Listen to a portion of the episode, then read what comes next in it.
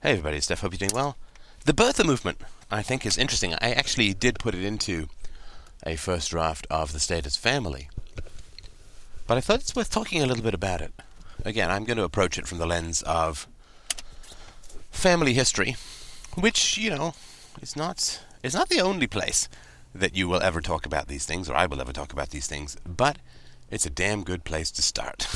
Just as we all start in a family of some kind, or with caregivers of some kind, so do all of our thoughts, and that's where we should begin our examination of issues. And it's a way of uh, of clearing the decks, you know. Like I guess it's like the old thing when uh, a wife is murdered, the first person they look at is the husband, and if they clear the husband, then they'll start looking, but they don't start looking at random strangers. And so, in the formation of people's beliefs, we look at the family, and if the family is exonerated, if there's reason and evidence, fantastic. We move on to other things. But that's where we have to start as responsible empiricists and thinkers, I guess, with some degree of knowledge of the human soul. The first thing that I get about the birthers is a real sense of, um, I guess, desperation. Desperation would be the key thing. They feel horror at the Obama presidency. Now, whether that's due to racism or not, I don't know. I don't know. I don't know enough about the birther movement to, to speak to that. But um, but I don't think it fundamentally is about racism. I don't. I think that um, it is about uh, the socialism. It is about, I mean, this elegantly ridiculous man who's never created a job in his life being in command of a multi-trillion dollar economy and claiming to have the knowledge and ability to create jobs with a stroke of the pen in Washington, which he was not able to achieve with the sweat of his hands in the real world. So there is a sense of uh, of change. There is a sense of um, expansion of the state. Uh, there is a sense, of course, of of creeping and sinister hypocrisy in the Obama administration, because Obama seems like a nice guy who is continuing the tortures at Gitmo and ordering the hit on Bin Laden and uh, lots of other things that uh, not not such a not such a nice thing, uh, not such a bunch of nice things to do. Actually, I just saw uh, there are T-shirts available with the long form birth certificate on it, and uh, it says "Made in the USA." Uh, it's kind of funny, but there is a sense of desperation. If we can delegitimize this guy through a technicality, then we are good. We are home free. Obama does go to church less than other people. He does have a strong-willed, competent, professional wife. He does. Uh, he, he's raised outside the narrow bounds of American parochialism. So he does, you know, to use a cliched term, he does represent the other to some degree. And the birther movement is the idea that he can be de- his authority can be delegitimized through uh, the circumstances of his birth. Now, even people who are anti-state or anti-large state, Republicans and so on, for them to be birthers is is silly because it doesn't. I mean, fundamentally, doesn't matter where he was born. Man, it's a rule in the Constitution, but then what you're saying is that all the rules in the Constitution are just arbitrary. Right. Well, if he was born here and then moved to Hawaii, uh, you know, a few days, or a few months later, that's completely different. He is now no longer at all eligible for pre- for the presidency. But then all you're saying is that it doesn't, you know, that the proximity of dirt to his mother's vagina is the key thing to his legitimacy as a leader. I mean, I think everybody can accept that he grew up, at least, in Hawaii. And so basically, what, what the birthers are saying is that we want to limit the arbitrary power of the state by reinforcing the fact that state rules are completely arbitrary. you know, I mean, he was born, I mean, it's an island, you know, what, hundreds or thousands of miles off the coast of the United States, which happened to be annexed in the 1890s or something. So, I don't think you could fight arbitrary power by waving around the absolutism of arbitrary rules. I just think it's not really going to work. But I think, of course, the um, I mean, the 9/11 people needed some place to go, and there's a lot of people, of course, the JFK people. Um, the JFK people have gone all kinds of quiet. I think a multi-volume. I think I read a year or two ago a multi-volume work came out, uh, basically discrediting all of the JFK conspiracy theories, and that, of course, you know, for a rational movement that, you know, let's say the conspiracy theory movement or whatever, for, for a rational movement, that's a pretty important thing. You know that people are acting unconsciously when they can shift from one conspiracy to another without evaluating the prior conspiracy. Right, so uh, lots of people were involved in the JFK. I mean, it was a huge deal. I remember a history teacher, the one that I wrote about in On Truth, the nasty one with the toupee. he uh, he got a guy to do the entire Zapruder JFK conspiracy presentation to the class. I'm not sure that was entirely appropriate, but uh, he did bring the guy in and turned to me triumphantly and said, Well, does that hold your interest, Mr. Molyneux? It kind of did, but kind of who cares? Um, anyway, the JFK people have gone silent. And in any rational business model or in any rational model of any kind of human activity or achievement, there must be a post-mortem of the failure. There must be a post-mortem of the failure. Uh, the JFK thing has vanished, and there has not been a post-mortem which said, okay, either we were right and we didn't convince anyone as a whole, which is a failure, or we were wrong and told everyone that we were right, which is a failure.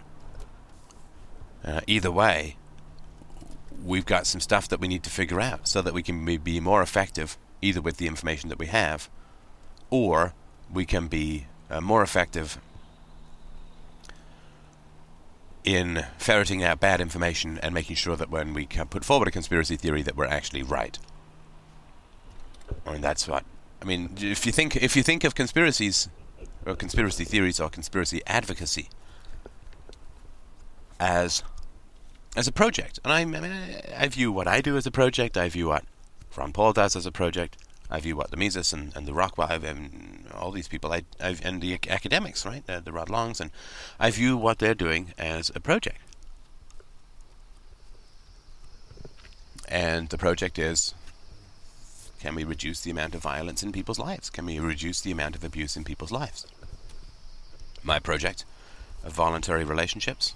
Well, yeah, there's uh, you know there's evidence that that's really works because that's the goal, right? The goal isn't about the state. The goal isn't about in any particular entity. You know, saying that libertarianism is about the state is like saying that being against spousal abuse is being opposed to right-handed guys who hit people. No, we're against violence as a whole, and violence shows up in people's personal lives. And the violence of personal relationships is much more explicit and aggressive than the violence of the statist relationship. Violence of the statist relationship is appeased through compliance. The violence of personal relationships, as most of us know, who've had these sorts of fair families or experiences, the violence of personal relationships is not silenced by appeasement. You pay your taxes, then the government will not throw you in jail. That's uh, generally right, and that's the way it works. But in personal relationships, appeasement uh, does not work uh, as a whole. So, as far as you know, the reduction of uh, violence in people's lives, uh, the reduction of uh, the initiation of abuse, and of course, I count verbal abuse, as as do the statists, right? So, statists, uh, sorry, the anti-statists who are political in nature, they talk about propaganda. Propaganda of the state is destructive and hurtful, and they talk about the propaganda in government education as destructive and hurtful and uh, so we're all on the same page as far as verbal abu- abuse goes, and propaganda is just a uh, slightly more sophisticated form of verbal abuse. So if we count the uh, reduction of abuse in people's lives, verbal, physical, sexual, emotional, then um, yeah, the family is the place, uh, and not just the family, of course, but all personal relationships uh, are are the place to start. That's uh, that's where the most violence occurs, and that's where people have the most control, have the most can can exercise the most voluntarism. I mean, you can't exercise it with the state, but you can exercise it in your personal relationships. That's kind of like a QED thing to me. I don't think there's any way to. I don't think there's any way to argue against that. Obviously, people have more authority in their personal relationships, more capacity to exercise voluntarism in their personal relationships than they do in their relationship with the state. And most people, if they suffer abuse, suffer abuse from their personal relationships, particularly when they're children, more so than their political or their relationships with the state, which largely leaves them alone if they comply. So, as far as the project goes of reducing violence, aggression, and abuse in people's lives, uh, I think we're doing well. I think we're doing we're doing what we need to do. We're doing what is logically inescapable, and uh, so so that's where this project is, right? I mean, if I'd throw my support behind Ron Paul, and Ron Paul had done as badly as he did, I'm not saying he could have done any better. I'm just saying that he, you know, then it would have been time for a post-mortem and say, okay, well, what did I expect? What did I support? What did I put forward? What did I propose as my project goal? And what did I actually achieve? And what is the reason for the disparity? You know, once again, I, I fall back on this approach that I have uh, always talked about, which is, and we just we need more entrepreneurs. We need more entrepreneurs in the freedom movement because entrepreneurs, if they're good, if they're any good, are merciless when it comes to postmortems of failure. This project was 50% over budget. What went wrong? This piece of code was delivered late and didn't execute correctly. What went wrong? And you're just merciless and you go back and you try and find the root cause and you figure it out and you give people responsibility for solving and fixing it and and so on. That's what you do as an entrepreneur. You have to. You have to. Because the companies that don't go under.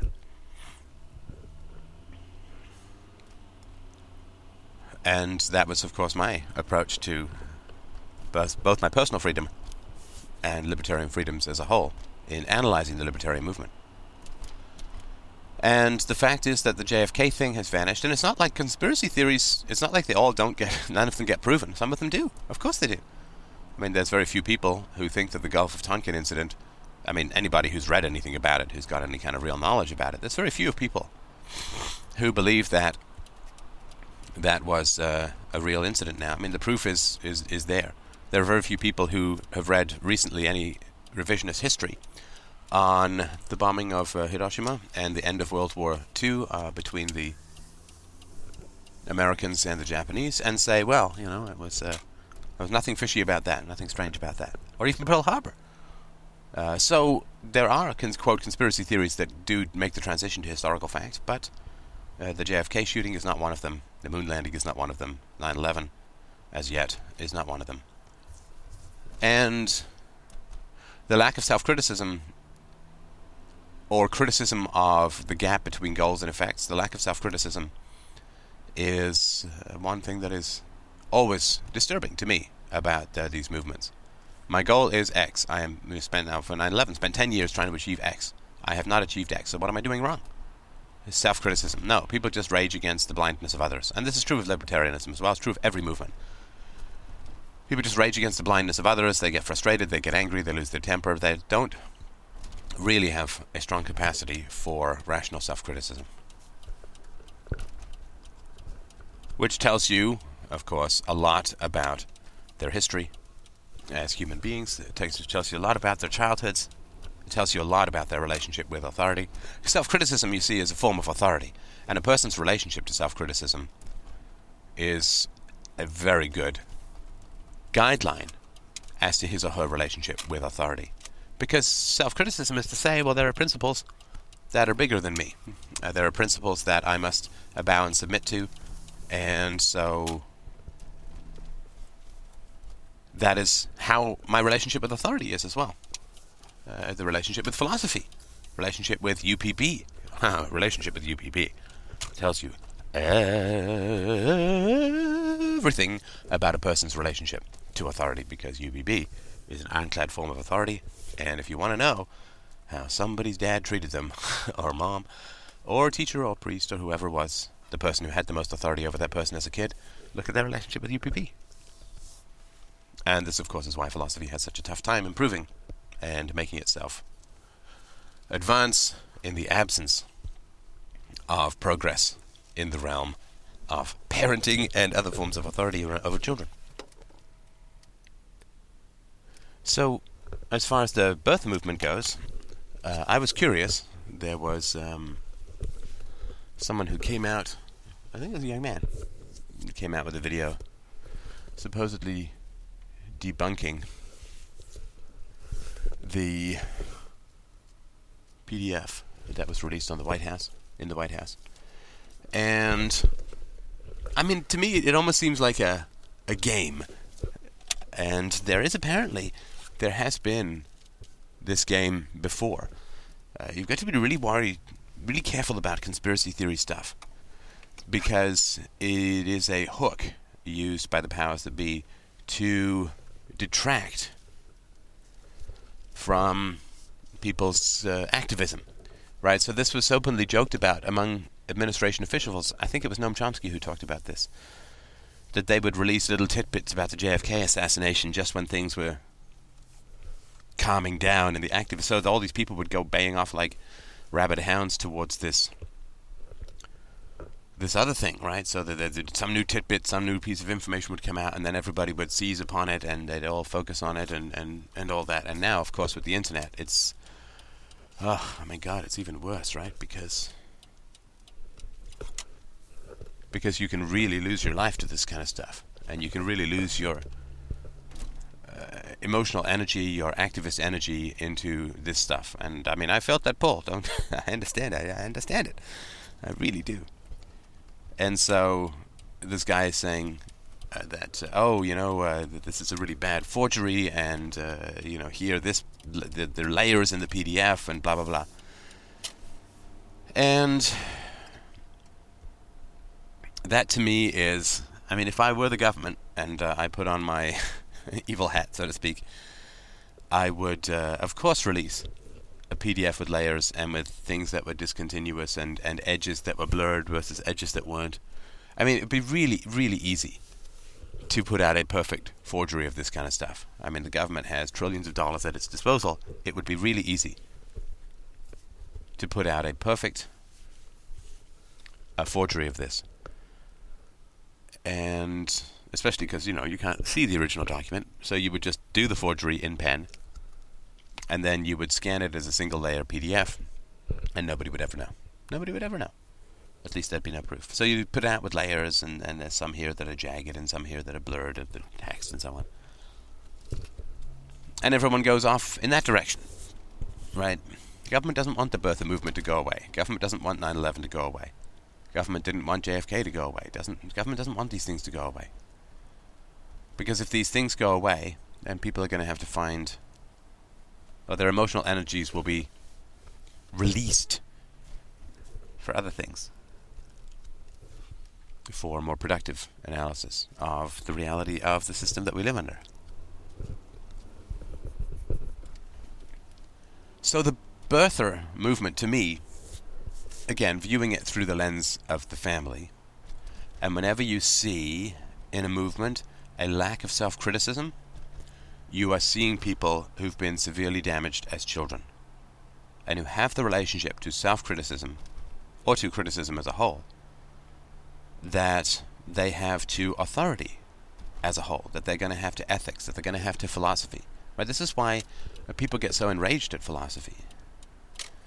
Because philosophy activates their internal abusive father in the form of standards, in the form of authority in the form of absolutes. That's why people get so mad. Nothing to do with philosophy, nothing to do with FDR or UPB or me or any of that sort of stuff. It's just that if there is an authority that they must submit to, then it reawakens their humiliation and rage. And philosophy, of course, is a safe target. Right? 9 11 is a safe target. Uh, the birther movement is a safe target.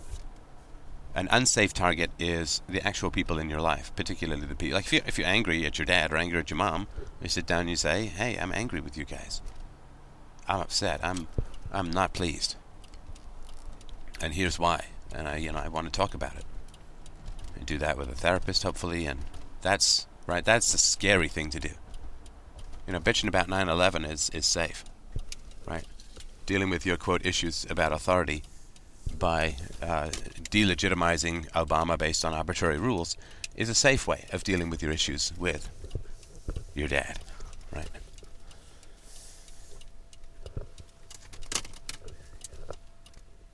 And the Obama thing is really simple. It's really simple, fundamentally. The Obama thing is um, you're not my real dad. You're not my real dad. Right? The family, the, the, the country is the family, the government is the parent. The head of the parent is the father. The head of the government is the father.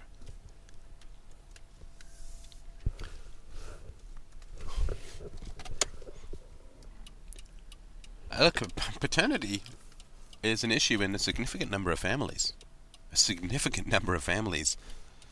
You know, they do the blood tests, or whatever, for whatever reason, they find out that uh, the dad is not the dad, and so on. This is a um, this is a big problem in a lot of families, and there are a lot of kids uh, who, if they have problems with their dads, think about another dad, think about a fantasy dad, think about an alternate dad, the magic dad. Right? This is why the evil parents in fairy fairy stories, uh, fairy tales are always step parents, stepmom, stepdads. It's like, wow, my real my real dad is gone but uh, and this this you know substitute dad is is not good.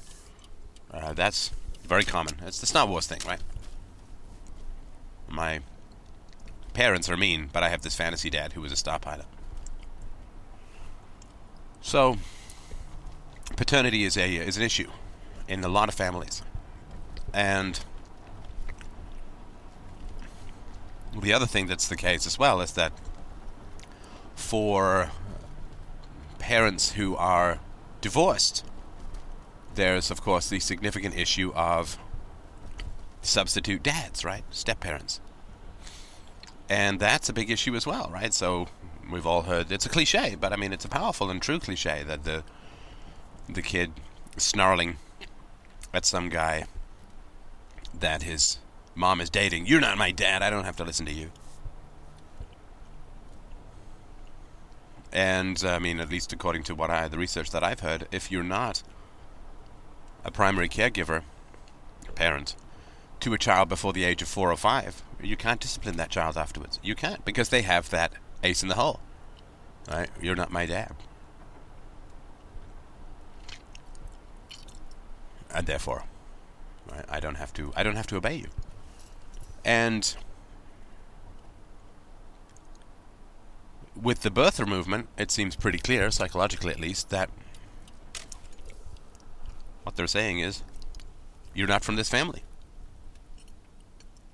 Right? And I have the blood test, sorry, birth certificate to prove it. I don't have to obey you because you're not from this family. And it would be interesting to know the number of birthers who were children of divorce who had issues with step parents and so on, I would imagine it would be higher than normal, or higher than, than you would expect, or higher than average. And of course, I mean, I I'm not saying that this is, and this has no bearing on the truth content or truth value of JFK's murder, of, of 9-11, of faked moon landings, of the birther movement. But what it does, is sort of the point that I'm trying to get across, is that if a movement lacks self criticism, if it lacks empathy for the skeptical, if it lacks empathy for the skeptical, then it is driven by bomb in the brain's early childhood scar tissue. It just is. Lack of self criticism is a fear and hatred of authority, even the authority of self criticism. And because of that, it means that there is no point examining the truth value of the statements. This is really, really important. A madman with scribbled notebooks of gibberish may have invented a secret language and solved the problems of the universe. But when you go to clear out his room at the asylum after he's dead, how many people are going to spend months or years attempting to decipher his scribblings? Well, uh, nobody really. In fact, it would be kind of crazy to try. Is it possible that he was a mad genius who solved all the problems of the universe and invented his own language that would only take six months to crack? Yeah, it's possible, sure. It's within the realm of possibility. Is it a productive way to spend your life? No. No, it's not.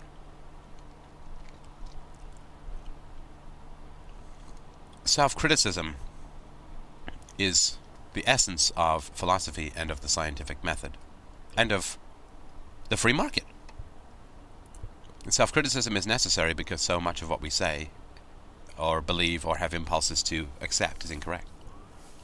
Right? The world looks round from space, feels flat from the surface, right?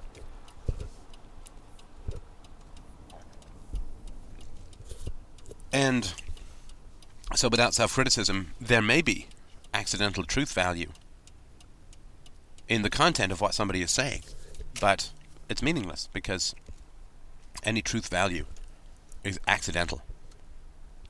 Right, there's a Shaun the Sheep my daughter likes where the guy, the farmer, trips, hits a ball accidentally with his golf club, and the ball goes as a hole in one. Is he a great golfer? No. Would you sink a million dollars into subsidizing him for a PGA tour? No. He got a hole in one accidentally. There's no skill. There's no reproducibility. So there may be truth in these movements. There may be truth in these movements. But it's as accidental as a random hole in one.